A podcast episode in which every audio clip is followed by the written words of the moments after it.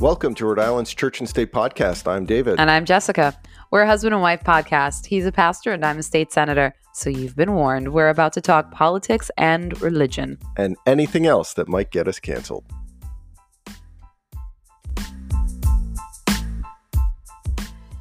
Hi, everybody. Thanks for joining us again on Church and State. Today's episode, number 13, we're going to talk about do we live in a democracy or a republic?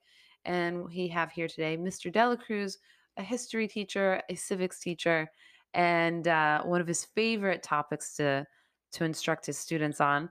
It's true. I haven't been called Mr. Delacruz though for a long time, but it definitely was one of my favorite classes. Yeah, I remember the joy that I would have when we got to the chapter about the Constitution and uh, having them memorize the Bill of Rights and some of these uh, amendments to the Constitution. That was a lot of fun. And then walking them through, you know, how a bill passes through Congress and the Mhm. branches of government, all that.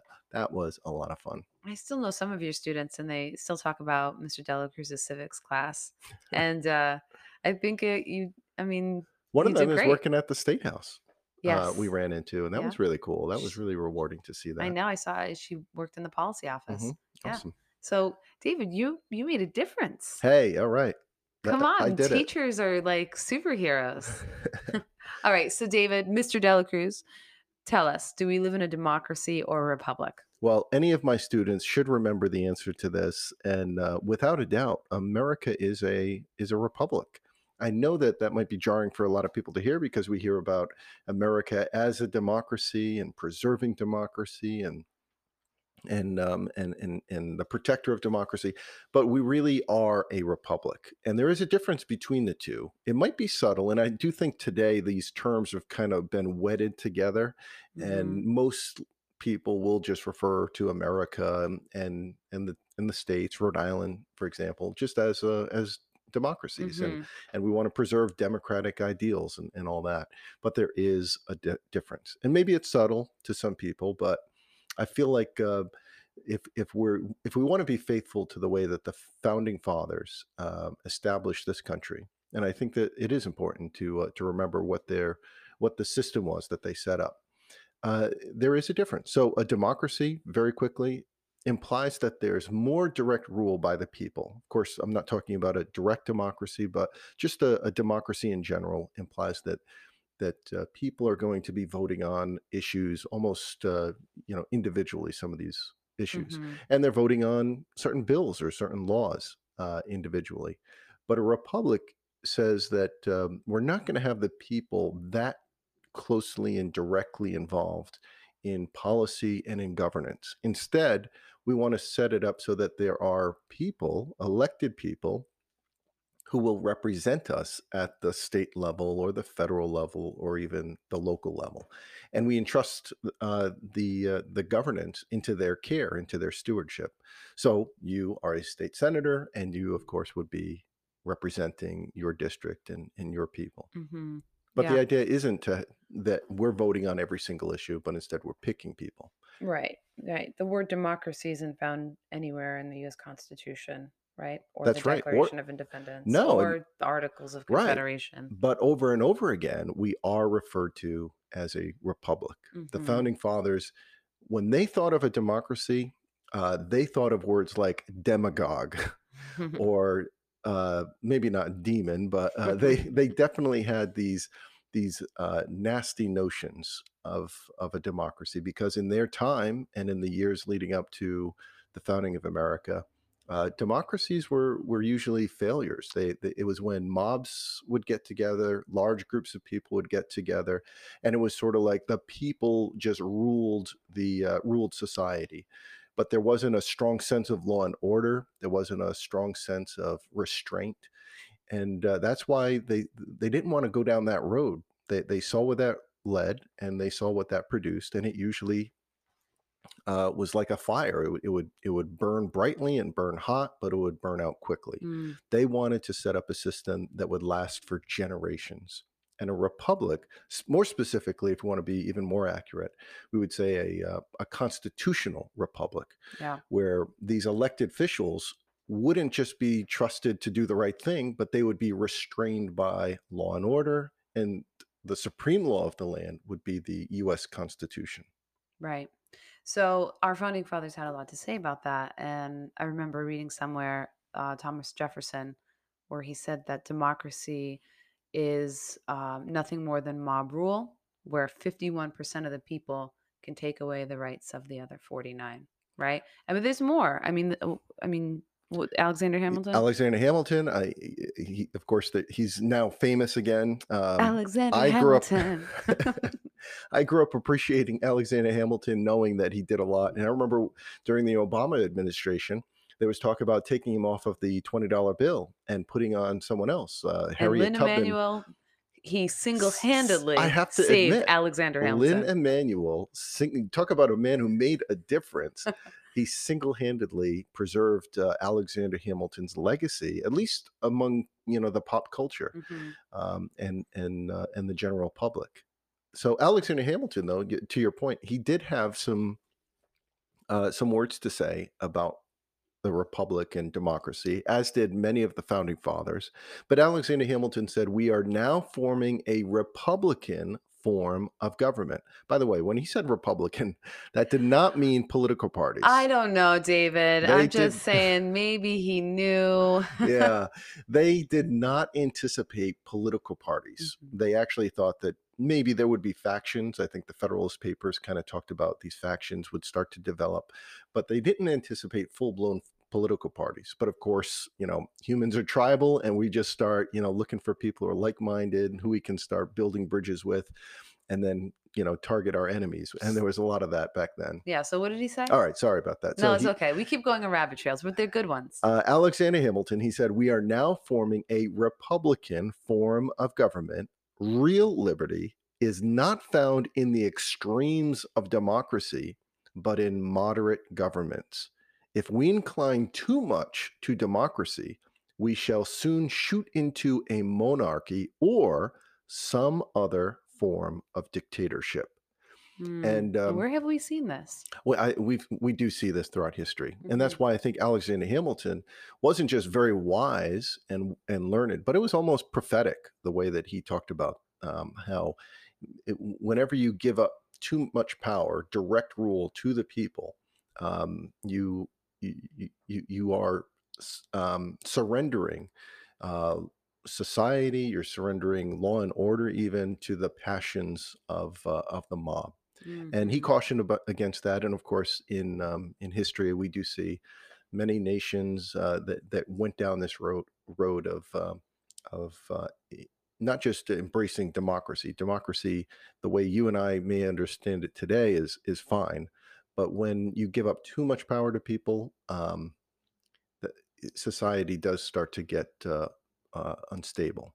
And whether we're talking about my father's homeland of the Philippines or Germany, um, just prior to World War II, or Chile, or many other countries, um, uh, you do start to see these countries start to go down a, a terrible path. Where I heard some, uh, I think it was you or someone else that said you end up surrendering to bullets rather than rather than ballots. Right, right. And it, it- when we start to think about what the majority wants, rather than what does the Constitution allow, or what does uh, what do our laws and what will promote order and stability in society, when we just start thinking about the majority, that's when uh, we can degenerate into mob rule. And again, the founding fathers were very aware of this and didn't want uh, America, these United States, to go down that road. Right.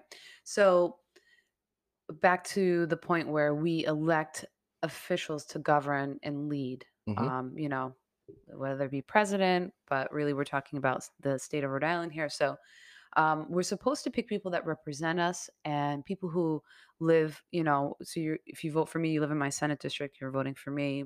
Um, my first loyalty is not to the whole state, but to my constituency. Right. And because those are the people that I represent. Right. Um, But even that loyalty uh, to the constitutional Republican form of government that we have, even that loyalty to your constituents is still restrained by the limitations of the state constitution. mhm. um, in your case. And if it if we were talking about Senator, uh, one of the U.S. senators, they would be restrained by the by the um, U.S. Constitution. So you are still representing your constituents. How many is it again? Twenty-eight thousand, Oh, I think. something like Some, yeah. That's a lot. Uh, and then, of course, the in the House of Representatives in Rhode Island, it's half that, right? Right. Yeah. Yeah. So um that's why like especially on important votes like the Second Amendment and pro-life legislation, I wait I vote the way that my district wants me to vote. And I literally receive hundreds of emails on this topic, Mhm. uh, on the topics. And a lot of times they're from Barrington or somewhere on the east side, but I'm not elected to represent them. So, you know, I mean this may sound harsh to some people, but those emails don't have an impact on how I vote. And they oftentimes end up in the trash bin. Yeah, you, you would delete them. And Right. and that's the way that our system is supposed to function. It's not, you know, someone in Barrington, God bless Barrington, love Barrington. We were neighbors with Barrington for a long time. We Long we time. lived in Riverside, but we we don't um our system is not set up so that people in Barrington would contact Right. you, even though that happens a lot. And that that Yeah. that really bothers me because it shows either um I I don't want to be too A hard. lack of understanding. Yeah. I don't thank you. That that's a nice nice way of saying it. I was going to say ignorance, but that's a much nicer way. but you said it anyway. Uh, But I I said I didn't. No, you No, no, you okay. said a much That's nicer way. okay. I, So but it does show a lack of understanding of how our system works or it's a deliberate attempt. They know who their senator or their rep is, but they want to influence someone in another part of the Mhm. state who isn't their senator or rep. And why that bothers me is it um, it muddies the water and almost takes away the voice of the people who live in your district, for example. So if someone in your district isn't contacting you, or maybe they are, it's disproportionately giving you the impression that your district cares about this issue, you know, one way or the other, when in reality, you know, maybe it's something that just people in Barrington care about.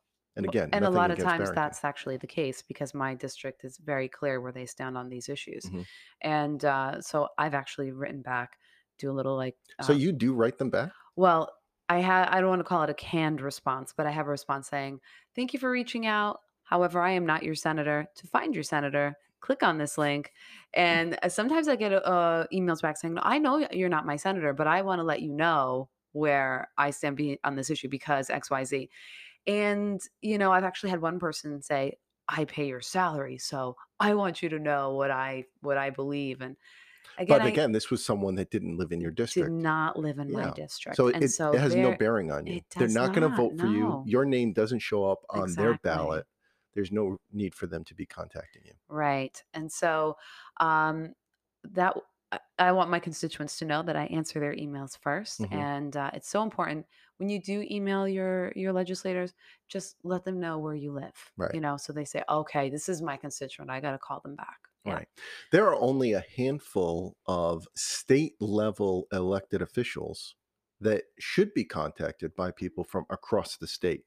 And it wouldn't be their state senator or their state rep. It would be, Well, you're the Senate president and the House Speaker. right. Because if they're a lot of times they're going to decide if this legislation comes out of committee. Mhm. So it's important to let leadership know, or members of um, the the head of judiciary, or the the head of uh, legis um, not legislative um, uh, House uh, Senate and House oversight. Mhm. Those individuals, I would say, include in on an email if you're concerned about whatever topic. Right. But if you're contacting every senator in the Rhode Island Senate on the topic you care about, All 38 of them. don't do that. Yeah, that's that. That's not how our system works. Right. Every person should be contacting one senator and one representative, and it would be their own, right? Um, if they wanted to go beyond that, I would say obviously the governor, For secretary sure. of state, lieutenant governor, you know, Depending on what it is. Yeah. attorney general. Maybe those are the four people that would be contacted beyond their own state senator, state rep, and maybe the senate president or the uh, speaker of the house. Right. You there are like I said, there are instances in which you should uh, contact hmm the Senate president or the House Speaker and but if you're voicing your opinion on a piece of legislation to an elected official because you want your elected official to vote a certain way, then you should not be contacting, you know, if, if you live in East Providence, you should not be contacting the senator in Burrillville. And what advice would you give to someone? So, if they've never contacted their state senator or their state rep before, and um, they they've never picked up the phone, never emailed them. First of all, would you recommend a phone call or an email? Either one. Either one. Yeah, Because whichever one you feel case- most comfortable with. In your case, you you check both. Yes. What about contacting them on Facebook or Twitter? Um, I do as well. Um, not really Twitter. No, I don't. Um, but Facebook, some legislators have uh, emails. You can just message them there. You might get a response like, please email or call because, um, you know, they Their social media accounts may not be checked as frequently. exactly, I know you just don't know. Some lawmakers don't have a Facebook. Many Or don't Twitter. have Twitter. Yeah. So the um, So the most reliable is going to be email or phone call. And as you said, it's very simple, super simple. You visit the Secretary of State's website, which we'll add in, in this episode um, in the description, Mhm. and you can um, just type in your address, and the list will populate. It'll give you your U.S. representatives, and so your U.S. senator and and and, and um, it'll tell you who who the governor is. If you don't know who the governor is, you don't know- lieutenant governor, right. everybody, and then it will also list who your state and state senators and your state representative. So that's a good place to start. And um, it, you know, we know that many of our listeners are Christians; they're believers. I'd say be praying for them too. Um, the Bible commands us in Romans to to pray for those uh, in authority who are leading us, governing us. Pray that we would live peaceful lives uh, with them and and be good citizens. But pray for them. Pray for their safety. Pray for wisdom for them. Um, and uh, and it, it really is as easy as going to the Secretary of State's website. Like you said, you're just putting in your address. Uh, you don't have to put any personal information in there, and uh, the whole list will populate. You'll see see them all. Mhm. Uh, and then the second thing is, if once you find that um, uh, find out who your state senator and state rep is, we'll put another link in there to the Rhode Island General Assembly's website, and that's where you'll see a full list of all of the state senators, all of the state representatives, and you'll be able to look for yours. And there's a phone number and an email address so that you'll be able to contact them, leave a message with them.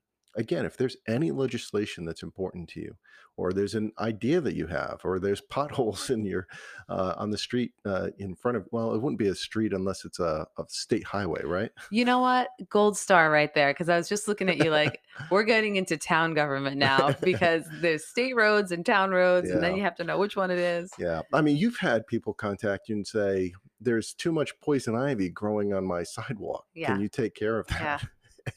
and of course, it wasn't, you know, it, it was probably private property, but even then, it was maybe a, a, a town issue, but it certainly wasn't a, a state issue. Yeah, You get asked about all kinds of stuff. I do. But I And it- love helping people. So I direct do. them in the right direction. What are some of the most common things that people contact you about? Well, because of COVID, there was a lot of uh, unemployment Mhm. issues, and so I help with that. Um, and sometimes uh, there's, I actually have had uh, individuals reach out because they want to be Senate page, or Mhm. and that's like for young people if you're in high school and you want to serve in in the Senate, get a, like a first Like an internship? Mhm. yeah, kind of like an internship where you get to see firsthand how government works. That's a great experience. When is Yeah. that? In the summer or after school? no, it's during session. wow. Yeah, They can't do it this year, but maybe in no, the because future. of COVID. Yeah, so. So if you um, know of any, uh, what is it, 17, 18, 16 year olds Yeah. that want to do it? yeah juniors even sophomores so I, I i don't know if they take freshmen or not but you know it's something to find out but um anyway so people reach out about anything and everything Yeah. Yep. And if i um you know if it is a town issue then i have town councilors emails and phones and i usually you know assist them that way but Yeah. um I know yeah. you, you did get a lot of questions about the vaccine, like uh, where Mhm. can I do it? Uh, it seems to be taking me a long time. I haven't Yeah. been asked yet. I, I really want to. right So I remember a lot of vaccination things. Unemployment was one. Uh, people complaining about state highways, you know, that they live near or live, go to work, uh, uh, go to work for. And then Second Amendment, you get questions about that quite a bit.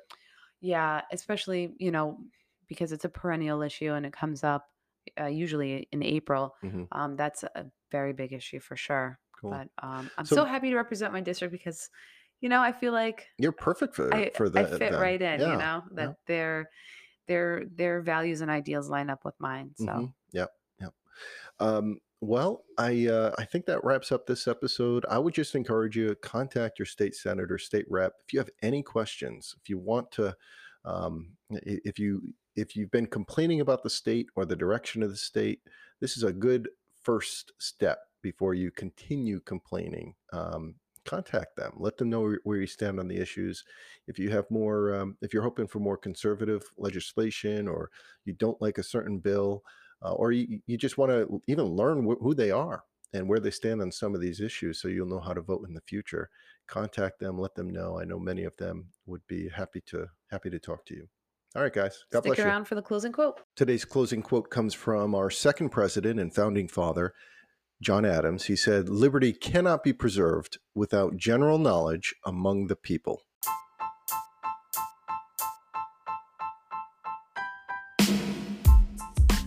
Thanks again for listening. And if you've enjoyed this podcast, help us by subscribing and sharing these episodes. And for more content, check out churchandstateri.com.